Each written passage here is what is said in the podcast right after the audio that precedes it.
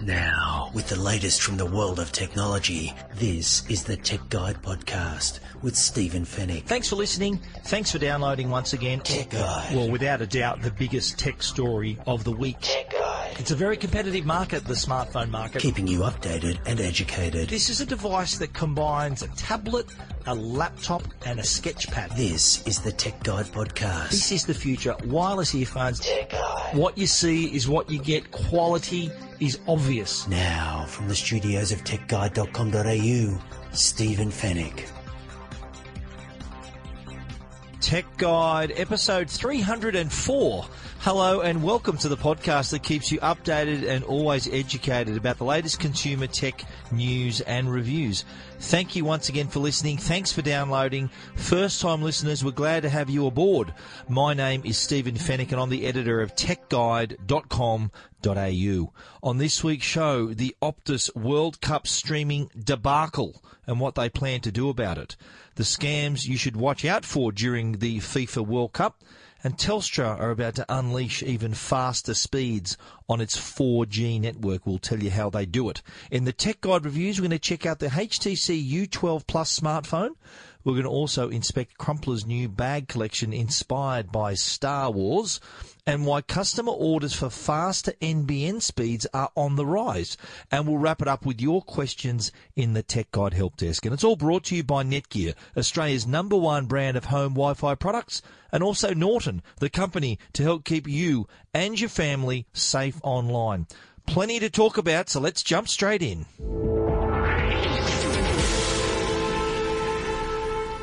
Well, the hottest topic at the moment is the FIFA World Cup, uh, big event, world's biggest sporting event. Uh, that is, uh, it's already underway. There's already been three nights of play.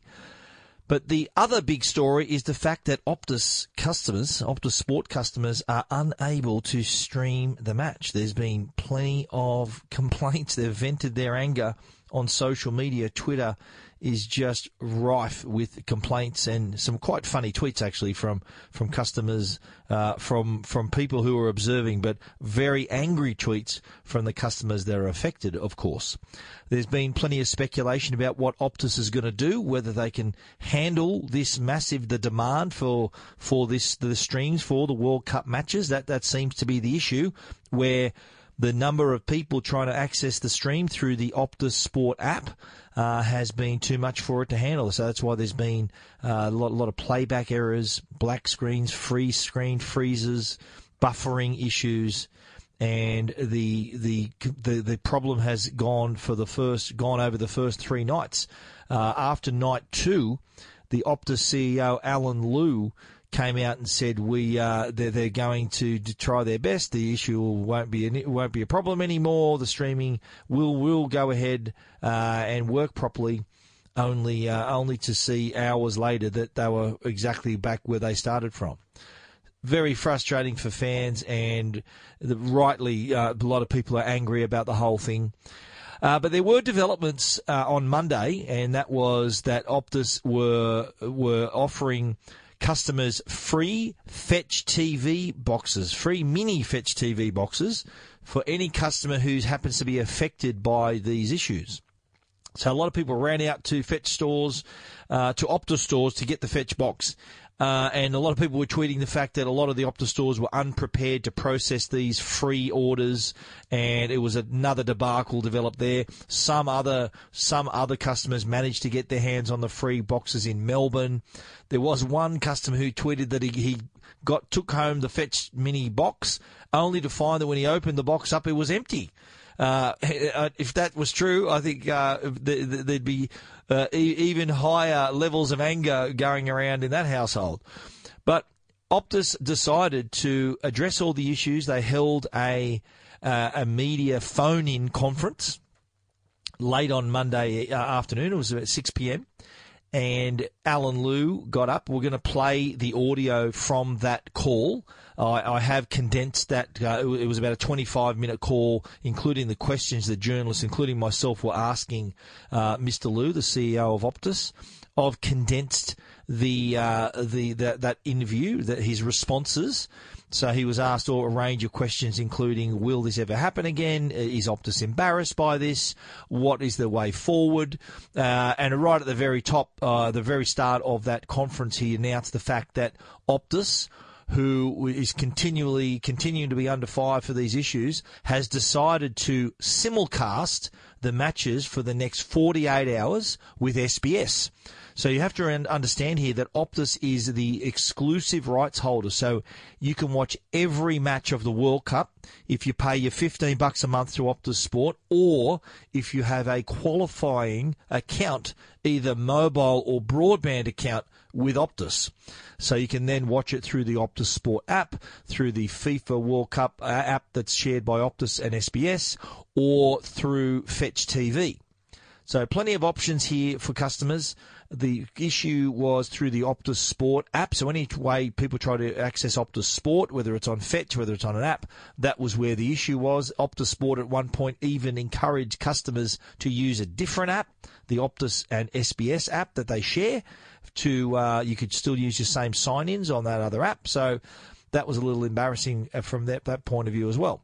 But I think what this new move here and uh, if you're listening to this early in the week, uh, you'll you'll this 48 hours before it passes. There's plenty of football to watch, and that also buys Optus some time to sort out its streaming issues, which they claim they've resolved. They're saying that the 48 hours will help them test their data points and find out all this information.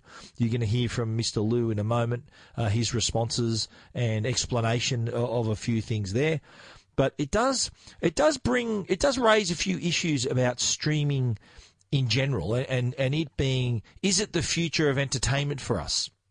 When Optus acquired the rights to the soccer a few years ago everyone was scratching their heads why uh, a network or a broadcaster wouldn't have bought this. Optus as a telco they they thought, well, this is their first move to becoming not just a telco but an entertainment company.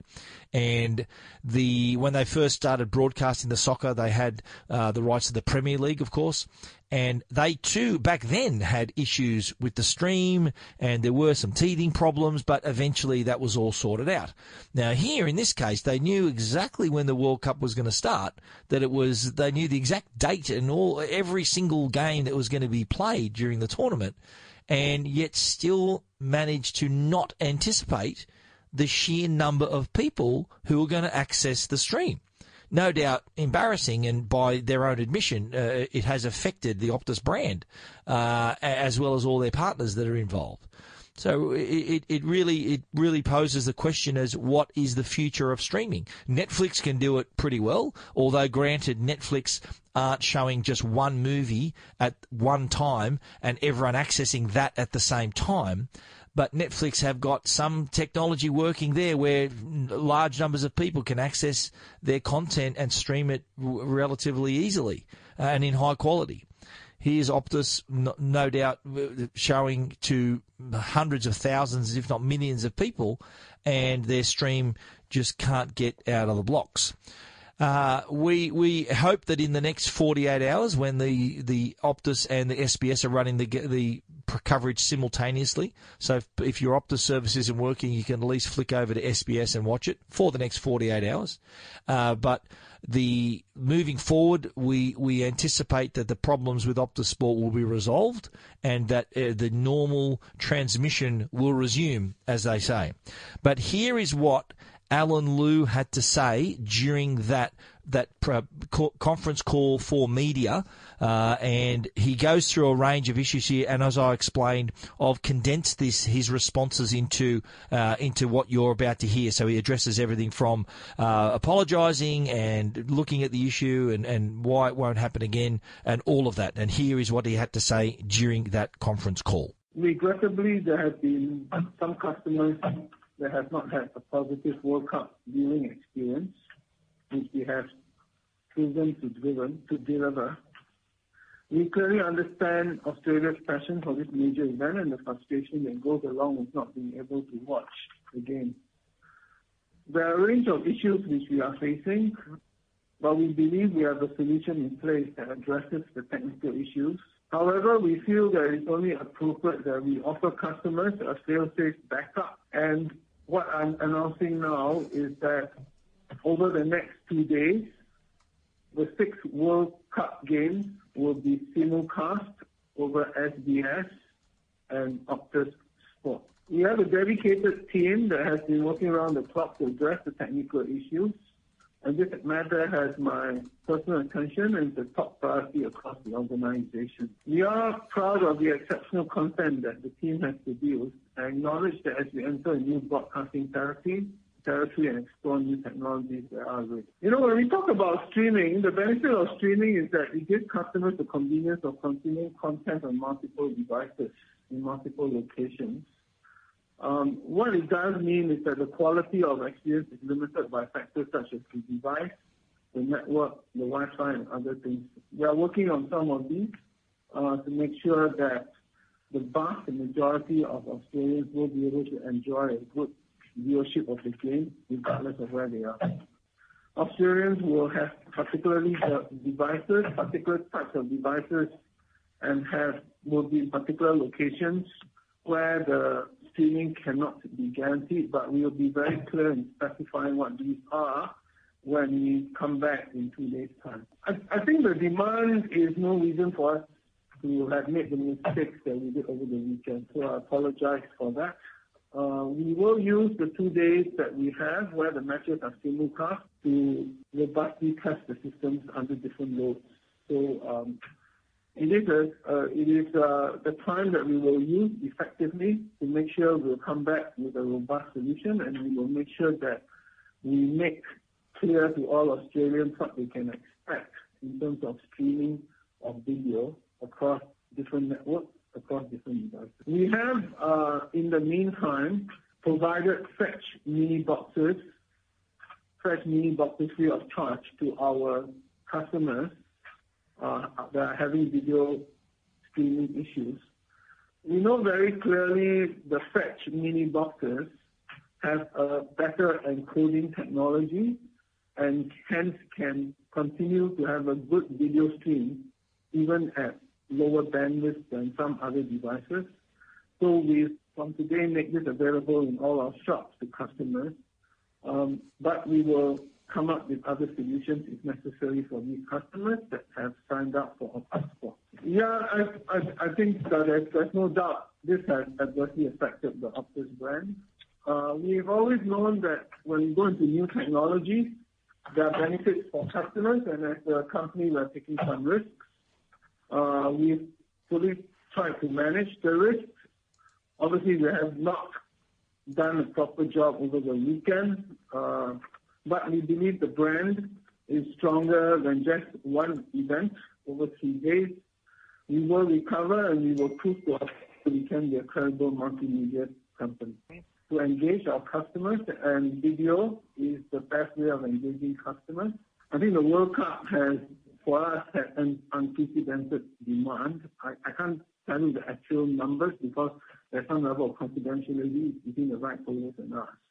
Uh, we should have been able to anticipate the demand a lot better, um, but uh, we obviously did not. So we now understand the kind of demand we can expect from a short um, global international uh, competition, and that will be a learning point for us as we proceed with the next three weeks of the World Cup, but more importantly, as we proceed with uh, events of this nature going ahead. Uh, it might be surprising to everybody that even in a simulcast situation, we had a huge volume.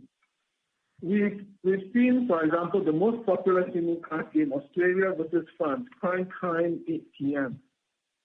We had a huge load of people watching it on the spot, besides, besides the fact that it was simulcast. It, it goes to the quality of our content, and I'm a I'm very clear that uh, even though we'll be simulcasting over the next two evenings, we have a large group of followers that will continue to watch us, uh, and that will give us a base load in which we can make some more accurate projections in terms of if it's not simulcast, what's the kind of volumes they're likely to get. I think at the end of the day, uh, rather than finger point at different parts of the delivery, I think we are accountable at Optus Sport to deliver the service end to end.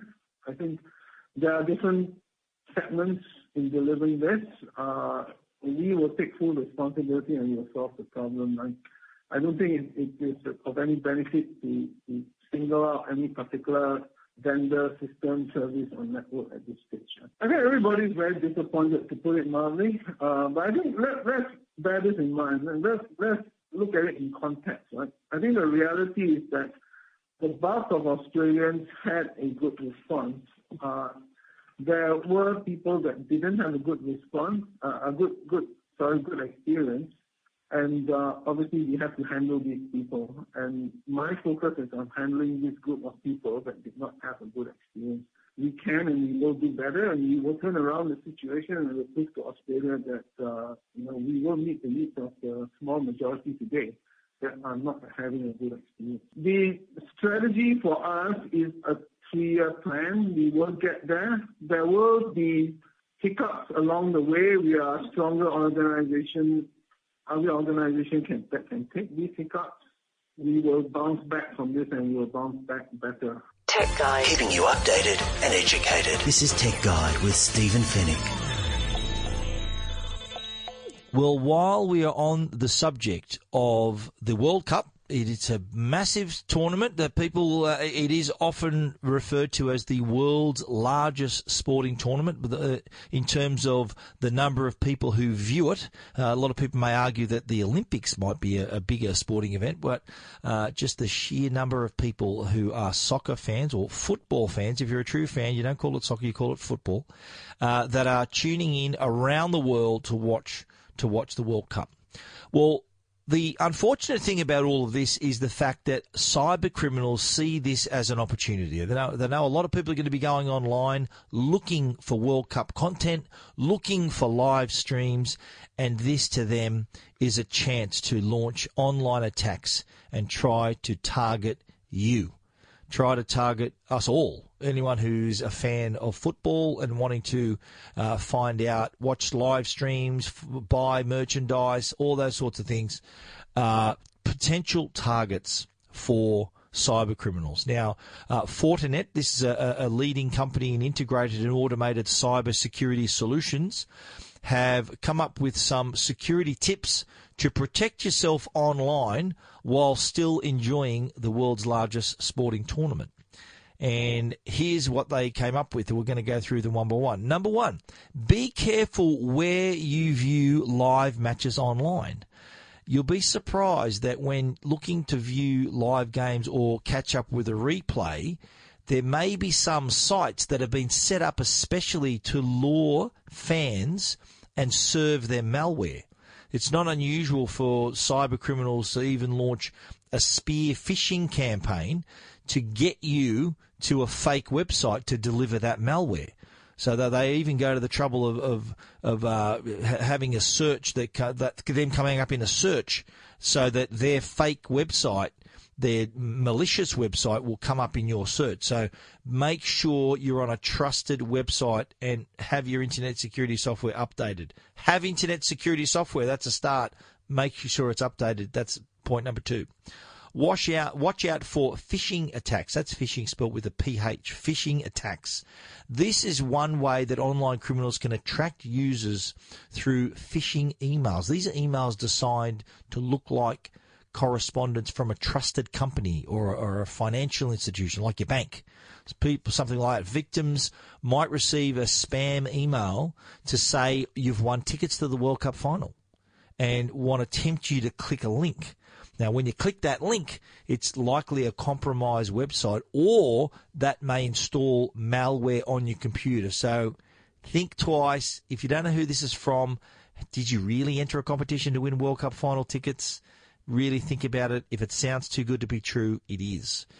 Uh, also, uh, another thing that we, we like to buy is merch. Merchandise for the World Cup is hard to come by, but there are that you will find that there are fake stores online offering low prices for merch. Now, if you are online shopping for World Cup merchandise, be sure you're shopping at a legitimate store. It's not unusual to find fake storefronts that are designed to look uh, look like a real real online store, but all they are there for is to capture your credit card information and then disappear in a flash. So be careful about that one.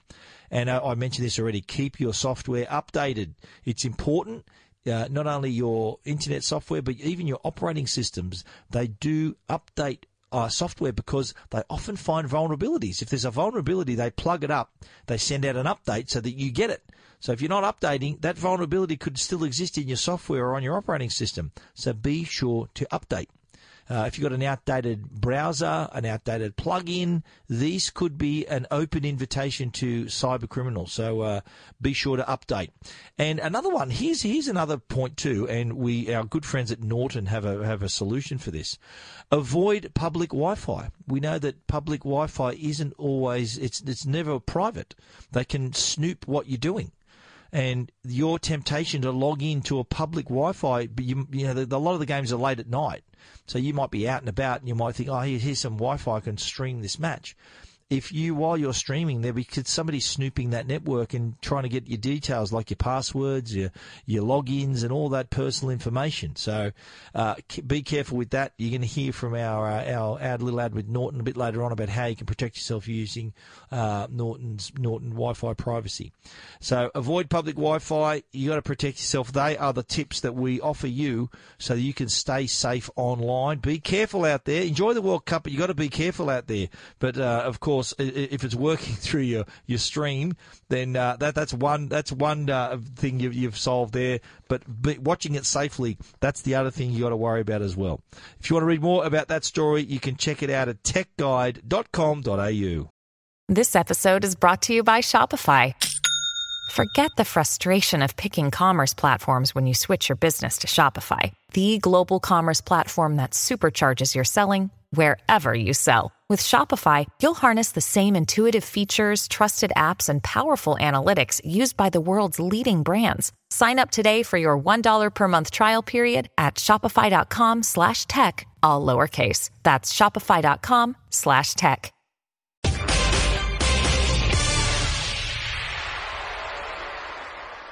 What I really like in we've all seen the movie Top Gun. Have you all seen Top Gun? Yeah, they're they're, they're doing a sequel. They're making a sequel. Uh, Tom Cruise recently tweeted a, a, picture, or not tweeted, it was on Instagram, of him holding his Maverick helmet. That's his character's name, and it said "Feel the need," and that refers to the famous line in the original movie.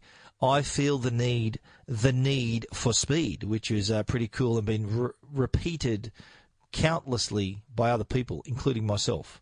And I'm about to say, about to repeat it here when I'm talking about Telstra's new 4G network upgraded. They too feel the need for speed.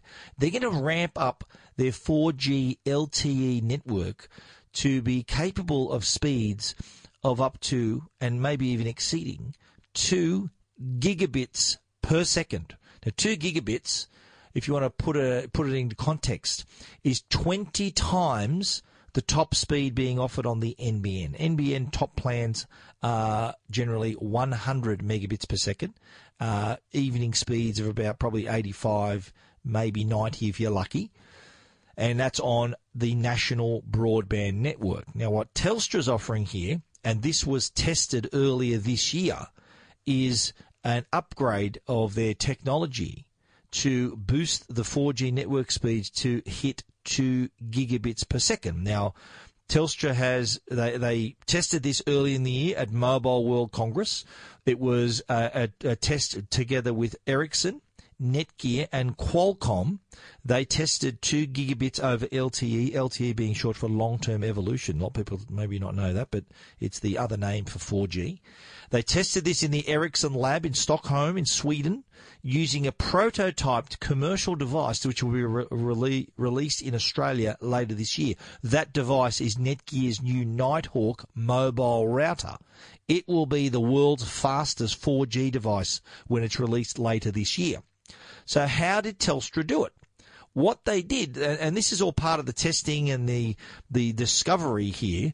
What they did, they found that aggregating their 100 megahertz of spectrum across three frequency bands and utilizing something that we have in our routers 4x4 MIMO. That's multiple input, multiple output. So they're combining the spectrum with MIMO, and that meant that that, that magic combination resulted in speeds of up to 2 gigabits per second being able to be achieved over 4G. So speed to burn right there. So the, after these successful trials, now Telstra is keen to get this into the network and they plan to deploy this 2G, 2 gigabits per second enabled technology into the network so it'll give even greater capacity and faster speeds as mobile demand for mobile data just increases. And naturally, the deployment is going to target high traffic areas. We're talking CBDs of major capital cities, sporting stadiums, shopping centres, people where there's a lot of people gathered, places where there's a lot of people gathered, and it's very hard to get uh, to, to utilise the bandwidth because there's so many people accessing the network at the same time. Ever tried to send a text message at a at a packed footy match or a sold out football match? Uh, the network struggle to cope with that. Well, this technology, this 2 gigabits per second enabled LTE, will be able to cope with that. They're going to deploy it in select locations in 2018, and the Netgear Nighthawk mobile router, which I can't wait to get my hands on, will go on sale in late 2018. Well, I think we're talking November, December there. So keep an eye out for that. You Telstra customers, your network is about to get a lot faster and Telstra says this is just another stepping stone to the development of 5G. So if we can get 2 gigabits per second on 4G, imagine what they can do with 5G. Can't wait for that one either. You want to read more about that story? You can check it out at techguide.com.au. Tech Guide. This is Tech Guide with Stephen Fenech. We just mentioned Netgear and their Nighthawk mobile router. Well, they've also got other other gear. It's called Arlo. Arlo by Netgear is the worldwide leader in smart home security and creator of the world's first 100% wire-free weatherproof HD security camera. You can get to know the new Arlo Pro now with even more features, which includes two-way audio that allows you to talk to your kids, your pets, or whoever's at your front door right from your smartphone.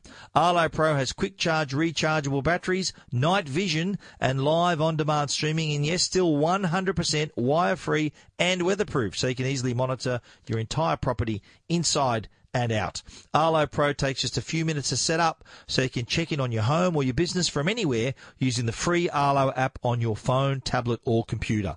Know what's happening in real time with advanced motion detection and never miss a moment with free cloud recordings for seven days. Visit arlo.com forward slash AU for more information.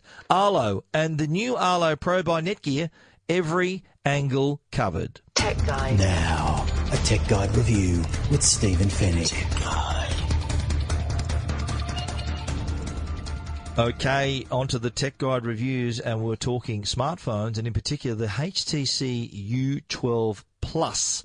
This is now available, and it is a, an update, obviously, to the U11, which was released a year ago. And what the U11 introduced was Edge Sense. Edge Sense is where you can squeeze the phone and activate the camera or Google Assistant and even take photos. So rather than you having to reach for a button, squeezing the phone lets you get the job done. Well, good news is the HTC U12 Plus has reintroduced uh, EdgeSense. Uh, EdgeSense 2, they're calling it now, so it has improved. And the, those features also, uh, EdgeSense also has extends to other features. We'll talk about that in a moment, but let's talk about the design first of all. And you've got a 6 inch 18 by 9 super LCD display here. The device looks pretty smart. It's got the, the screen's got a resolution of 2880 by 1440. So it goes edge to edge so that you, even though you're holding a 6 inch screen, it doesn't feel like a massive device, which is the beauty of having that 18 by 9 screen. HTC has decided not to follow the notch trend. Have you seen those other Android devices? We spoke about one a few weeks ago, the P20 Pro. There's also the LG G7, which have added the notch to their phone. The notch, as in the iPhone 10 notch. That was the first notch we saw on a phone. Was the iPhone 10. Uh, HTC has thankfully decided not to follow that trend. They're keeping the top of their screen straight, straight. So no notch, but above the screen you still get a dual lens front facing camera. So they've still got room for all that stuff. It's just not inside a notch is all. On the bottom edge, you're going to get a, a speaker as well as a USB-C charging port. Along the right edge, here is where things get interesting with the, the U11, U12 Plus. And these are what appear to be volume up, volume down buttons and a lock key. Only thing is though, they're not actually buttons. They, they don't actually actuate like a real button. they are pressure sensitive. They're touch buttons. So when you do press on the button, though, you do feel a slight vibration under your finger, a little haptic feedback to say yes, you have actually pressed the button, message received, or whatever. It just gives you the feeling that yes, I have pressed the button and it's and it's reacted. Uh, so really, really interesting that they've done this. Only problem is, and this didn't happen a lot. The only problem was though those keys they didn't really they didn't work all the time. Like if you're trying to just trying to tap the volume up, you got to really press the top volume key up for it to register. Uh, that didn't happen often. It, it usually worked okay, but a button is supposed to work every time you touch it, and it, that was just a minor frustration with the with the those non buttons on the side there. I can understand why they did it because it created having them as touch sensitive means that there's no need to put any space in there. So it's like a, it helps with the seal of the product, which helps it become uh, it helps its IP68 water rating. So I think it's uh, one point higher than rest uh, other phones are IP67. This is IP68. So it's even it's got better water resistance. But well, that wasn't a major issue. The non-buttons not being sensitive enough, but uh, still uh, it, it, it was there. It was slightly frustrating, but not a deal breaker. Now uh, we spoke about Edge Sense 2. And again, you can put a long squeeze, a short squeeze on the device to activate the camera, take a photo, or access Google Assistant. Now, what I like about it is they've extended the usage of Edge, the use of Edge Sense, and I call it a thoughtful feature because HTC has actually taken the trouble here to learn what their customers want and how to make their experience better. So the other the other features they've added is on the side on the edges of the device, so the bottom third of each side, is a little t- a little area where you double tap. If you double tap on the right, the screen shrinks down to that right hand bottom edge so that you can then use your phone one handed. Double tap on the left side and you get it reduced down on that side. So really easy way if you just got one hand free, you need to text or use an app or whatever you got to do. It sort of shrinks that phone down to a smaller screen size, a seemingly smaller screen size, so you can access it. The, the thumb radius can can grab, uh, can, can type and reach anything that you want. So I, I like the fact they've done that. The other thing they've done too is that if you're gripping the phone, so you've got your hand along the bottom third, and you're laying down in bed. A lot of people first thing in the morning they grab their phone, they're sort of still lying down trying to read the screen. The screen sometimes tries to adjust the landscape. It goes back and forth, back and forth. It's very frustrating. But the HTC U12 Plus will, if you're gripping it like like it, and there's touch panels, those panels are uh, being gripped by your hand, it will know not to flip the screen around. It'll think, okay, this person's lying down. I'm not going to flip the screen. I'm going to keep it in that in that portrait mode, so you can still read it while you're lying down. No having to get up and hurt your neck trying to read your phone. Uh, another example of how HTC's thinking of the user. I, I, like that they've gone to that effort. Now, what sort of powers this thing got? Qualcomm Snapdragon 845 mobile platform, 4G LTE support, of course, 6 gig of RAM, that's a lot, 64 gig or 128 gig of internal memory, your choice. You also, here's the other thing as well, it does have expandable memory, but you can choose to use the second, so you got one SIM card in. You can choose to use the second part of the tray as either a second SIM card or a micro SD card. So you can make that an option. You can have two SIM cards one day, a micro SD card another day, but really cool that they've given the user that choice. But I have to say, the star of the show with the HTC U12 Plus is the camera. Uh, it's a dual lens camera, 12 megapixel resolution through one lens, 16 through the other, and it has been voted by DxOMark as the best dual camera smartphone in the world. You've got to remember the top of the line that DxOMark gave highest mark was to the P20 Pro, which is actually a three lens camera. The H, H uh, the HTC U12 Plus is, according to DxOMark, the best dual lens camera on the market. Now, what really improves your images here is HDR Boost 2. So it punches up the bright and dark parts of your image, kind of like Photoshop on the run, and really makes your photos look great. So you're getting a lot of warm, sharp images, really crisp uh, and, and well defined. So Big tick for the camera here. The two lenses work really well together. Also can be used for portrait shots, you know, with the background blurred. That seems to be the trend nowadays, and you can do it with the HTC. On the front, dual 8 megapixel lenses. So if you're capturing selfies, you look going to look pretty smart. It can also capture 4K video. Uh, and also, they've got a thing called Zoom Sound. Now, we've heard of zooming in on a video. What this phone can do is zoom in on someone talking. So say that you're there's a scene of four people and there's one person in particular that's speaking. When you zoom in on that person, the mic zooms in on them as well, so you can hear them better. Remarkable technology if you're shooting videos on the HTC U12 Plus. And now, what you won't find on the HTC U12 Plus is a headphone jack. That's gone. The other thing you won't find is wireless charging no wireless charging on this device. Same thing, curiously, the the Huawei P20 Pro also didn't have wireless charging. I can't understand why not, but that was the thing they decided to keep out. Anyway, that's the HTC U12 Plus premium product with a premium price, thousand and ninety nine bucks. So it's up against all the top of the line devices. We're talking Galaxy S9, the iPhone, the Huawei P20 Pro, the LG G7, a lot of cool new phones out there. But HTC they can hold their own. It is a pretty smartphone, the U12 Plus. If you want to read our complete review, check that out techguide.com.au. Tech Guide. This is Tech Guide with Stephen Fenech. Everyone knows I'm a Star Wars fan, and look, it doesn't take a lot to get me to write about Star Wars stuff. But I'm here combining a couple of uh, couple of things that I'm interested in, and that is one is bags and backpacks for your gear, your digital gear, and the other thing, of course, is Star Wars. Now, Crumpler, that's an Aussie company, by the way. A lot of people may not realise that Crumpler was an Aussie company founded by Stuart Crumpler a former bike messenger who decided there has to be a better, stronger bag, and he couldn't find one, so he decided to make one, and that was the first crumpler bag, and that now the rest is history. The the company's doing really well, sold around the world, and their bags are not only impressive but also sturdy, will last forever, and they've also got really cool names as well. They got have a look on their website. You'll see. I think one bag's called moderate embarrassment. There's another one called considerable embarrassment. All these cheeky names, really funny. But we're talking Crumpler and we're talking Star Wars. These limited edition bags. Uh, there's a few here as cheap as 49 bucks. The cheapest is the clam chowder. Another cool name.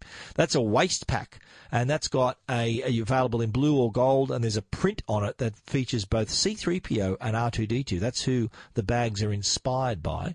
That's who you'll find on them. Uh, then moving on to the, the there's a, a, tablet case and a laptop case called the Crony. The mini Cronies for your tab, mini tablets, and the Crony 13 is for you guessed it, 13 inch tablets. Again available in blue and gold, and with the R2 C3PO print. Now, if you want a backpack, this, this the Sirius is uh, the Star Wars one. Yes, I am serious. That's the name of it. Sirius Star Wars backpack, fifty nine bucks. This is a drawstring backpack, really strong, made of uh, extra thick PVC. The base is a coated nylon tarpaulin base as well, so it's pretty sturdy. Drawstring access to the main compartment. It's, it's only fifty nine bucks. That's pretty cheap. Moving right along, though, we've got the, uh, the the top of the line babies here, the Algorithm C3PO, which is a roll top backpack. So it's got this has got accents of black and gold, and so it does sort of resemble uses the same sort of color palette as C3PO. Uh, inside, you actually when you unzip it, it does actually say C3PO, uh, and inside the lining is also that that R2D2 C3PO print uh, of uh, the gold print.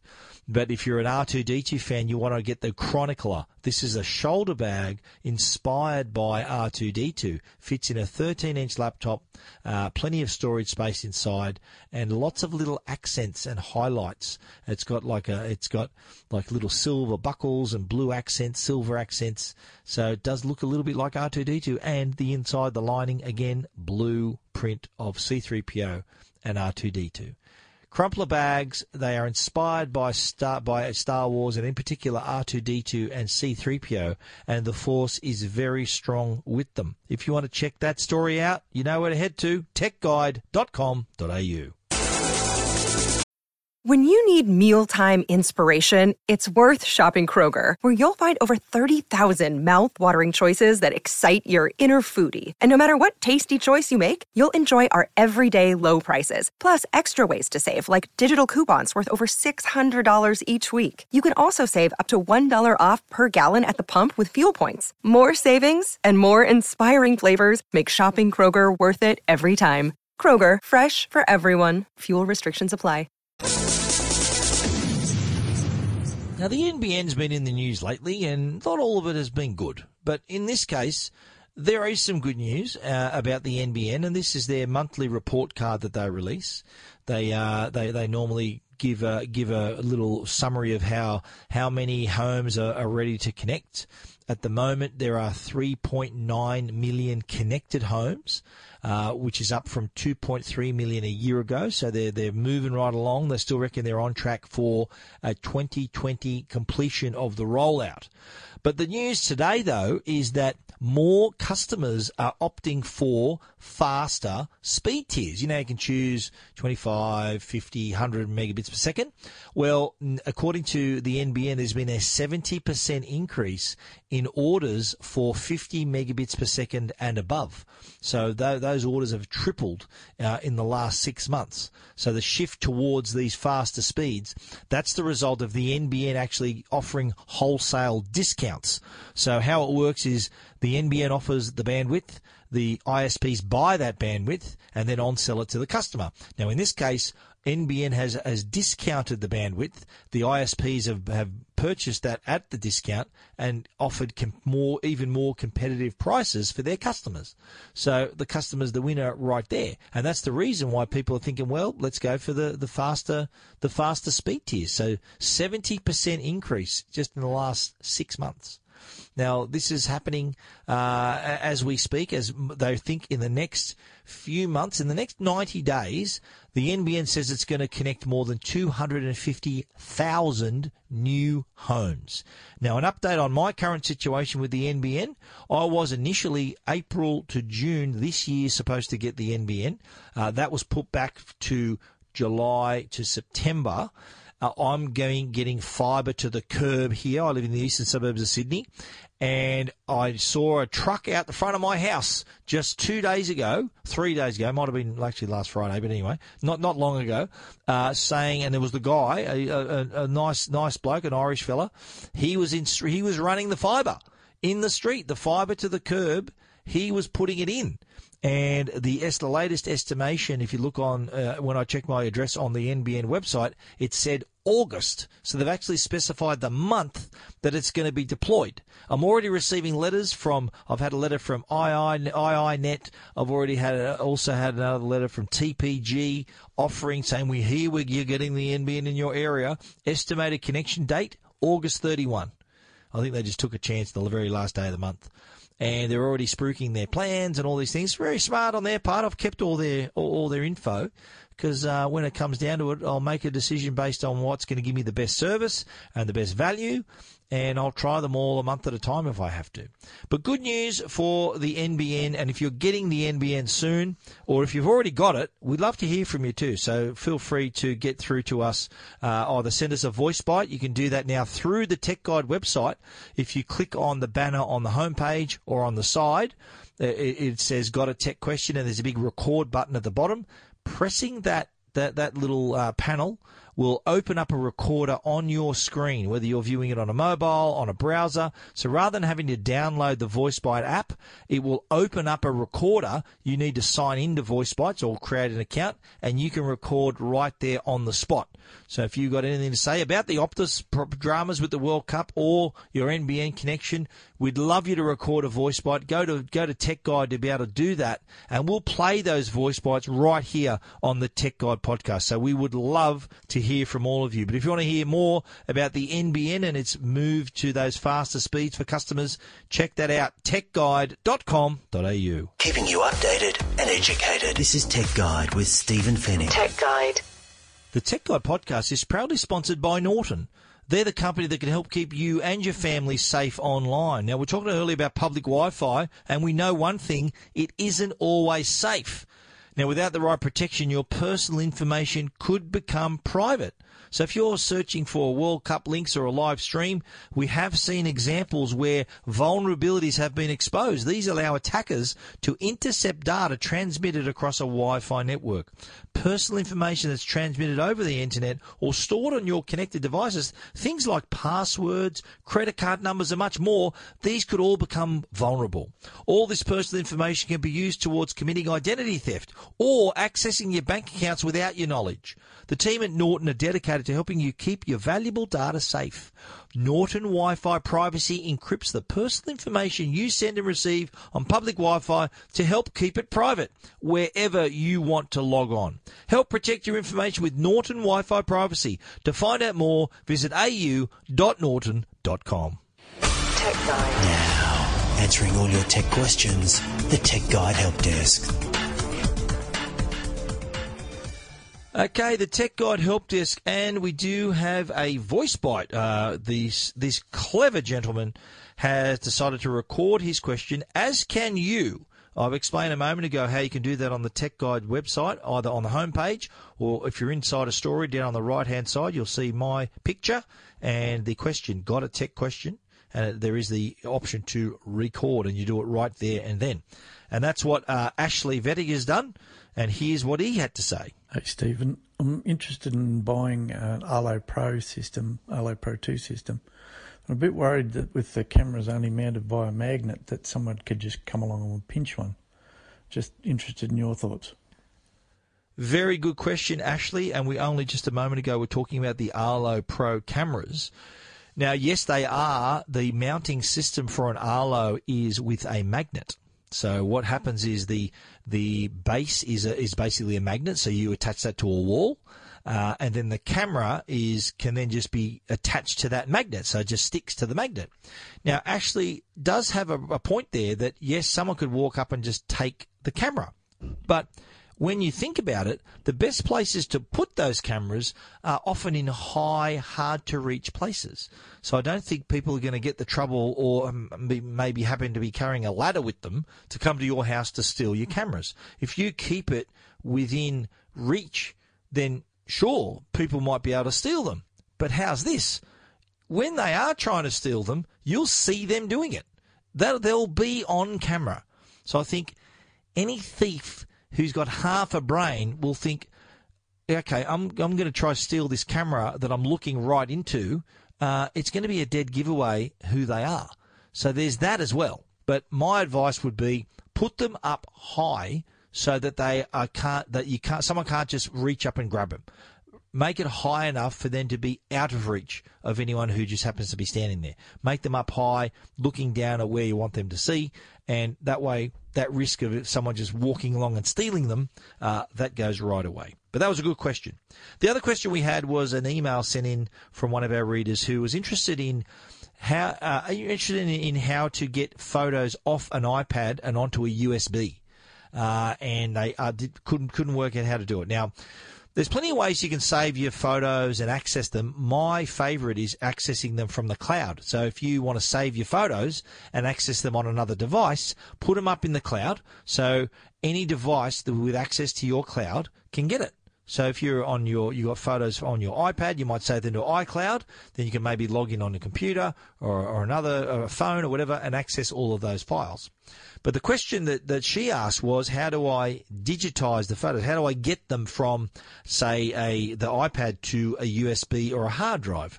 Now, the answer to that question is uh, there are USBs that are that have a, a lightning bolt uh, port, port on them, a connection on them, so that you can just connect one end to the to the iPad drag across all the photos you want to save to the actual USB. So there's various capacities. Then when you remove it from the iPad, the other end is a regular USB connection so that you can send it to a computer, uh, onto a hard drive that way. Uh, so that, that's one way to do it. There's two companies that make them. SanDisk and Lexar make these uh, iPhone and iPad compatible USB drive. So they just stick literally into the, the port on the iPad or iPhone and allow you to drag your photos onto the USB, as well as other files. You might put videos or movies or whatever on them, uh, and then you can access them either on your device or if you're dragging them off the iPhone or iPad, access them on your computer or another device. So easy way to get around that issue for you. And I've written about, not only have I written about the Arlo Pro cameras, but also those of Apple friendly USB ports as well. You can read about them at Tech Guide.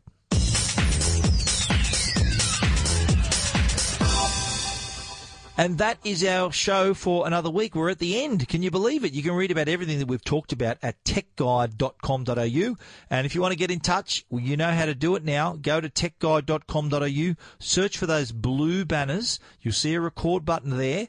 Hit that and create an account with VoiceBite. You can do it easily with a click through uh, using your Facebook credentials and record your question. Your beautiful voice will be on the Tech Guide podcast right beside mine. So if you've got a question, you've got a complaint, you want to do a little mini review of a product you love or hate, use VoiceBite. And if you want to email me, I'm not going to ignore you either. Preference will be given to voice bites though to play on the show, but the email address is info at techguide.com.au. We want to give a special thanks too to our sponsors Netgear, the brand you can trust for all your Wi-Fi needs, and also another shout out to Norton, the company that can help keep you and your family safe online. Thanks again for listening. We look forward to you joining us again next week. So until then, stay safe and stay connected.